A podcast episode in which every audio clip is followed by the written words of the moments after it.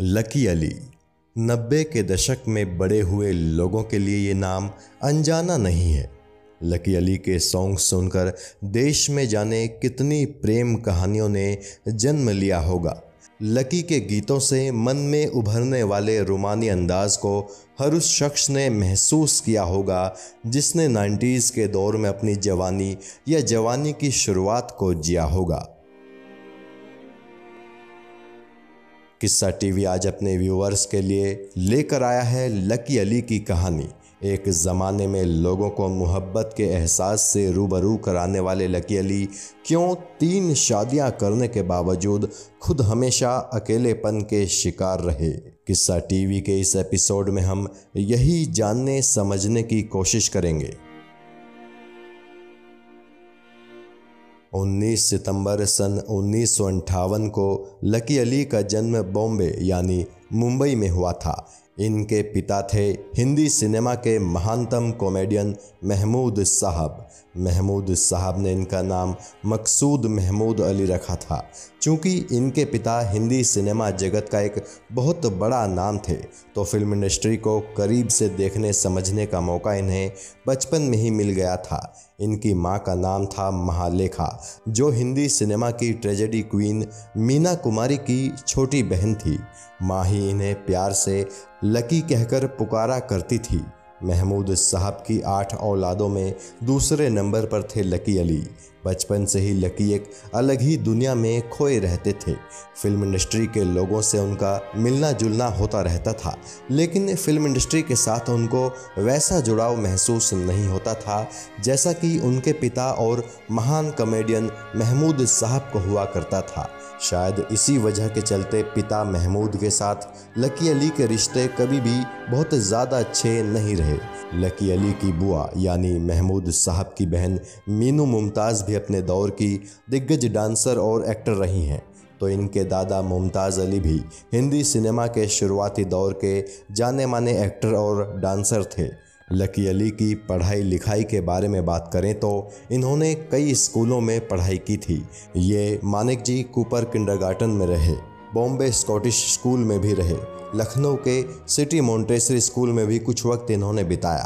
बेंगलोर के bishop cotton boys school में इन्होंने दाखिला लिया और मसूरी के convent of Jesus and Mary school में भी इन्होंने पढ़ाई की थी। जितने भी स्कूलों में लकी ने पढ़ाई की, वो ज़्यादातर बोर्डिंग स्कूल ही रहे। चूँकि महमूद साहब फ़िल्मों में इतने ज़्यादा बिज़ी थे कि उन्हें अपने परिवार के लिए समय निकालने में बहुत मुश्किलें आती थी यही वजह है कि महमूद साहब ने अपने सभी बच्चों को बोर्डिंग स्कूल में पढ़ाया था। कहा तो ये भी जाता है कि एक दफ़ा जब लकेली से मिलने महमूद साहब मसूरी पहुँचे तो लकी महमूद साहब को पहचान ही नहीं पाए कि ये उनके पिता हैं। उन्हें लगा कि ये तो फ़िल्मों में कॉमेडी करने वाला एक्टर है, जो शायद उनके स्कूल में घूमने के लिए आया होगा। महमूद साहब चाहते थे कि उनके बच्चे भी उनकी तरह एक्टिंग में अपना करियर बनाएँ। ख़ास तौर पर लकी को महमूद साहब फ़िल्म इंडस्ट्री में अपनी तरह एक बड़ा नाम बनते देखना चाहते थे। यही वजह है कि वो अक्सर लकी को अपने साथ फ़िल्म के सेट पर ले जाते थे और कोशिश करते थे कि लकी फिल्मी माहौल में अच्छी तरह से रम जाए। कुंवारा बाप, छोटे नवाब, ये है ज़िंदगी। एक बाप अच्छे बेटे और जिनी और जॉनी। अपनी इन कुछ फ़िल्मों में महमूद साहब ने चाइल्ड आर्टिस्ट की हैसियत से लकी से काम कराया था। पर जैसे जैसे लकी बड़े होने लगे, फ़िल्मों को लेकर उनकी चॉइस भी बदलने लगी। पिता से अलग लकी पैरेलल फ़िल्मों की तरफ़ अट्रैक्ट होने लगे। इसीलिए लकी अली श्याम बेनेगल साहब के साथ जुड़ गए। लकी उनके असिस्टेंट डायरेक्टर बन गए। श्याम बेनेगल के साथ रहते हुए लकी ने इक्का दुक्का फ़िल्मों में छोटे छोटे किरदार भी निभाए। इनमें सबसे प्रमुख है त्रिकाल, जिसमें लकी एक नौजवान पुर्तगाली डॉक्टर बने थे। श्याम बेनेगल के ही सीरियल भारत एक खोज में लकी अली एक सन्यासी के किरदार में नज़र आए थे। बताया ये भी जाता है कि लकी अली और उनके पिता महमूद के बीच में रिश्ते बहुत बेहतर ना होने की एक वजह उनका मैरवाना स्मोक करना था। हालाँकि हमें नहीं पता कि लकी अली सच में मैरवाना स्मोक करते थे या नहीं, लेकिन कुछ लोग दावा करते हैं। कि लकी अली मैरवाना इस्तेमाल करते थे और इस वजह से महमूद साहब उनसे बहुत नाखुश रहते थे। पिता से बढ़ती तलखियों के कारण ही लकी अली मुंबई छोड़कर पुडुचेरी चले गए और वहाँ एक ऑयल फैक्ट्री में नौकरी करने लगे। पर चूँकि संगीत लकी के दिल के काफ़ी करीब था तो काम में उनका मन कम ही लगता था और ज़्यादातर वक्त वो अपना गिटार लेकर सिंगिंग करते रहते थे। पुडुचेरी में ही लकी को एक दिन एहसास हुआ कि उन्हें म्यूज़िक में कुछ करना चाहिए। अचानक एक दिन लकी ने अपनी नौकरी से इस्तीफ़ा दिया और पहुँच गए बेंगलौर। बेंगलौर में इनके पिता का एक फार्म हाउस था। लकी उस फार्म हाउस में रहने लगे और वहाँ खेती करने के साथ साथ वे म्यूज़िक पर भी काम करने लगे। यहीं पर रहते हुए ही लकी अली ने अपनी पहली एल्बम लिखी थी, जिसका नाम था सुनो। लकी ने अपनी पहली एल्बम लिख तो ली, लेकिन इसे तैयार करके रिलीज़ करने में उन्हें चार साल का लंबा वक्त लग गया। एक दिन लकी अपनी एल्बम लेकर अमिताभ के पास गए। इस उम्मीद में कि शायद अमिताभ अपने प्रोडक्शन हाउस एबीसीएल से उनकी एल्बम को रिलीज़ करने में उनकी मदद करेंगे। चूँकि अमिताभ जब फ़िल्म इंडस्ट्री में बिल्कुल नए थे तो लकी के पिता महमूद ने अमिताभ की बहुत मदद की थी। उन्हें अपने घर में रखा था और उन्हें काम भी दिलाया था। इसीलिए लकी को लगता था कि अमिताभ उन्हें इनकार कभी नहीं करेंगे। मगर हुआ इसके ठीक उलट।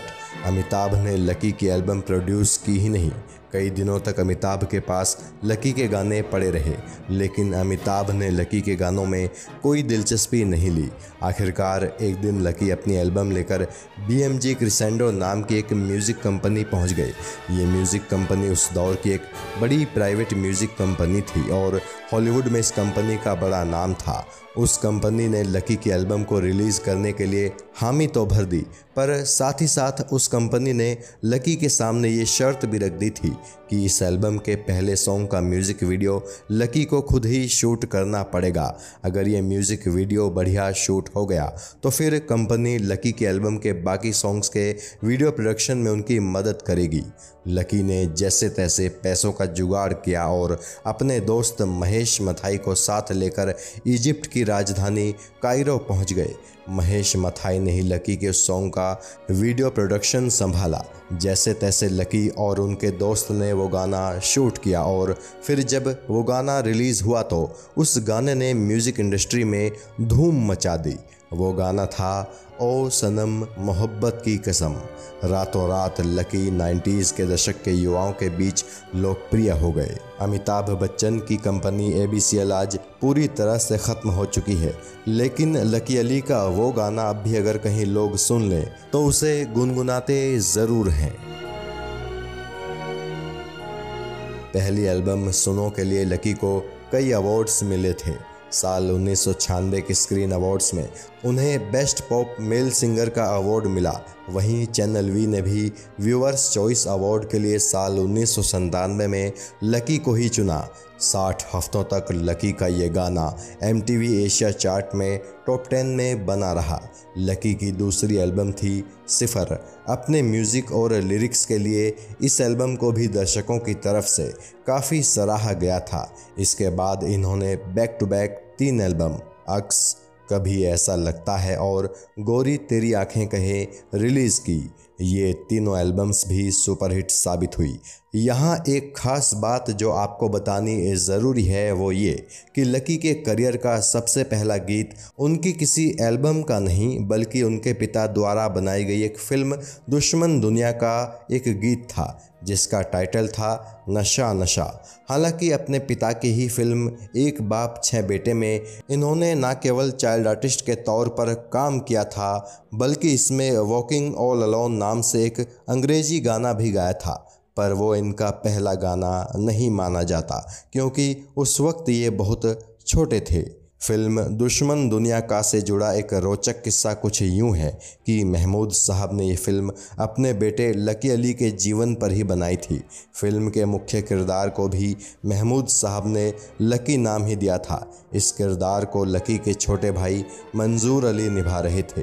फ़िल्म का मुख्य किरदार लकी नशे का आदि हो जाता है और आखिर में वो नशे की लत में कुछ इस कदर गिरफ़्तार होता है कि अपनी माँ का ही कत्ल कर देता है। लकी अली फ़िल्म की कहानी से बेहद नाखुश थे। वो जानते तो थे कि उनके पिता ये फ़िल्म उनके जीवन पर ही बना रहे हैं। लेकिन जब उन्होंने फ़िल्म में माँ को मारने वाला सीन देखा तो ये उन्हें ज़रा भी पसंद नहीं आया। इन्होंने पिता के सामने इसको लेकर विरोध भी जताया। बताया जाता है कि इस घटना के बाद महमूद साहब और लकी के बीच मौजूद खाई और ज़्यादा गहरी हो गई थी। लकी अली एक ऐसी शख्सियत है जो कभी भी खुद को बॉलीवुड के कंपैटिबल नहीं बना पाए। या कहना चाहिए कि बॉलीवुड कभी भी लकी अली के कंपैटिबल नहीं रहा। लकी अली ने कई फ़िल्मों में गाने गाए। इनके ढेरों फिल्मी गाने भी सुपरहिट रहे। सुर, कांटे, कसक और रनवे जैसी फ़िल्मों में इन्होंने बड़ी ही दमदार और संजीदा एक्टिंग भी की। लेकिन फिर भी बॉलीवुड और लकी अली के बीच दूरियाँ हमेशा बनी रही। और ये दूरियाँ आज भी उतनी ही हैं, जितना इनकी आखिरी एल्बम रास्ता मैन का रिलीज़ होने के बाद थी। लकी की ये एल्बम साल 2009 में रिलीज़ हुई थी। इस एल्बम के बाद लकी ने एक आध फ़िल्मों में इक्का दुक्का गाने ज़रूर गाए, लेकिन उन्होंने खुद को कभी भी बॉलीवुड की चकाचौंध के पीछे नहीं दौड़ाया। यही वजह है कि लकी अली मीडिया की सुर्खियों से एकदम से और पूरी तरह से गायब हो गए। लकी एक ऐसे शख्स हैं जो अपने पैशन की खातिर म्यूज़िक बनाते हैं। उन्होंने कभी भी अपने म्यूज़िक का कमर्शियल बेनिफिट लेने की कोशिश नहीं की और लकी के इसी अंदाज ने उन्हें लोगों का चहिता बना दिया है। यही वजह है कि जब भी सोशल मीडिया पर कहीं लकी अली कुछ गाते या गुनगुनाते नज़र आ जाते हैं तो इनके वीडियो वायरल हो जाते हैं और ये लोगों के बीच में चर्चा का विषय बन जाते हैं। कुछ महीनों पहले गोवा में एक जगह पर भी लकी अली गिटार के साथ अपना गाना गा रहे थे और उन्हें देखने के लिए उनके चारों तरफ़ उनके फैंस ने भीड़ लगाई हुई थी। लकी अली की निजी ज़िंदगी के बारे में बात करें तो इन्होंने तीन शादियाँ की हैं। लकी की पहली पत्नी हैं मेगन, जो कि न्यूजीलैंड की रहने वाली हैं। साल उन्नीस सौ छियानवे में मेगन और लकी ने शादी की थी। लकी के सबसे पहले और सुपरहिट सॉन्ग ओ सनम में जो नकाब पोश महिला नज़र आई थी, वो लकी अली की पहली पत्नी मेगन ही थी।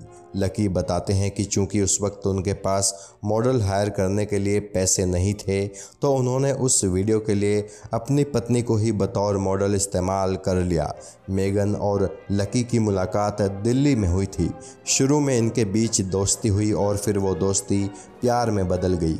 लकी और मेगन के दो बच्चे हैं, एक बेटा और एक बेटी। चूँकि मेगन न्यूजीलैंड की रहने वाली थी तो उनका ज़्यादातर वक्त न्यूजीलैंड में गुजरता था। कुछ वक्त के लिए तो लकी भी मेगन के साथ न्यूजीलैंड शिफ्ट हो गए थे, लेकिन बाद में उन्हें मुंबई वापस लौटना पड़ा था। मेगन और लकी के बीच दूरियाँ काफ़ी ज़्यादा थी और इस कारण लकी काफ़ी अकेलापन महसूस करते थे। अकेलेपन के उस दौर में लकी को उनकी दूसरी पत्नी, यानी अनंता मिली। लकी और अनंता के बीच इश्क हुआ और दोनों ने शादी कर ली। लकी ने अनंता से अपनी पहली शादी और बच्चों के बारे में कुछ नहीं छिपाया। लकी से शादी करने के बाद अनंता पारसी से मुस्लिम बन गई और उन्होंने अपना नाम इनाया रख लिया। लकी अली और अनंता के भी दो बच्चे, एक बेटा और एक बेटी हैं। लकी और अनंता की ज़िंदगी बढ़िया चल रही थी कि साल 2009 में लकी की ज़िंदगी में प्यार फिर से एक नए रूप में आया। उड़ान एक्सप्रेस नाम की एक फ़िल्म के लिए लकी गाने गा रहे थे, जबकि इसी फ़िल्म में एक अहम रोल में नज़र आने वाली थी मिस इंग्लैंड रह चुकी केट एलिजाबेथ। ये फ़िल्म तो कभी बन नहीं पाई, लेकिन लकी और केट की जोड़ी ज़रूर इस फ़िल्म से बन गई। फ़िल्म के सिलसिले में अक्सर केट और लकी की मुलाकात होती रहती थी। लकी केट को पसंद करने लगे और केट भी लकी की शख्सियत से खासी प्रभावित हुई। एक दिन लकी ने अपनी दोनों पत्नियों और बच्चों के बारे में बताकर केट को शादी के लिए प्रपोज कर दिया। केट भी लकी से इनकार ना कर सकी और लकी ने केट के साथ तीसरी शादी कर ली। शादी के बाद लकी और केट बेंगलोर रहने आ गए। लकी और केट को एक बेटा भी पैदा हुआ।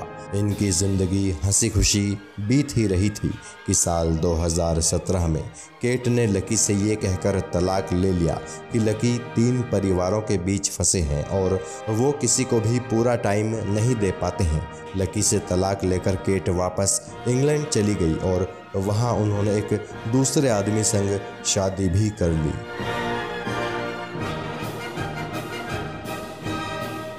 लकी अब अपना ज़्यादातर वक्त बेंगलोर स्थित अपने फार्म हाउस में बिताते हैं।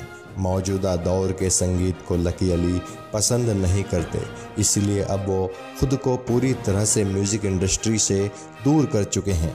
चूँकि लकी को फ़ार्मिंग करना पसंद है तो वो अपने फार्म हाउस में कई तरह की फ़सलें उगाते हैं और उन्हीं के सहारे अपना जीवन यापन करते हैं।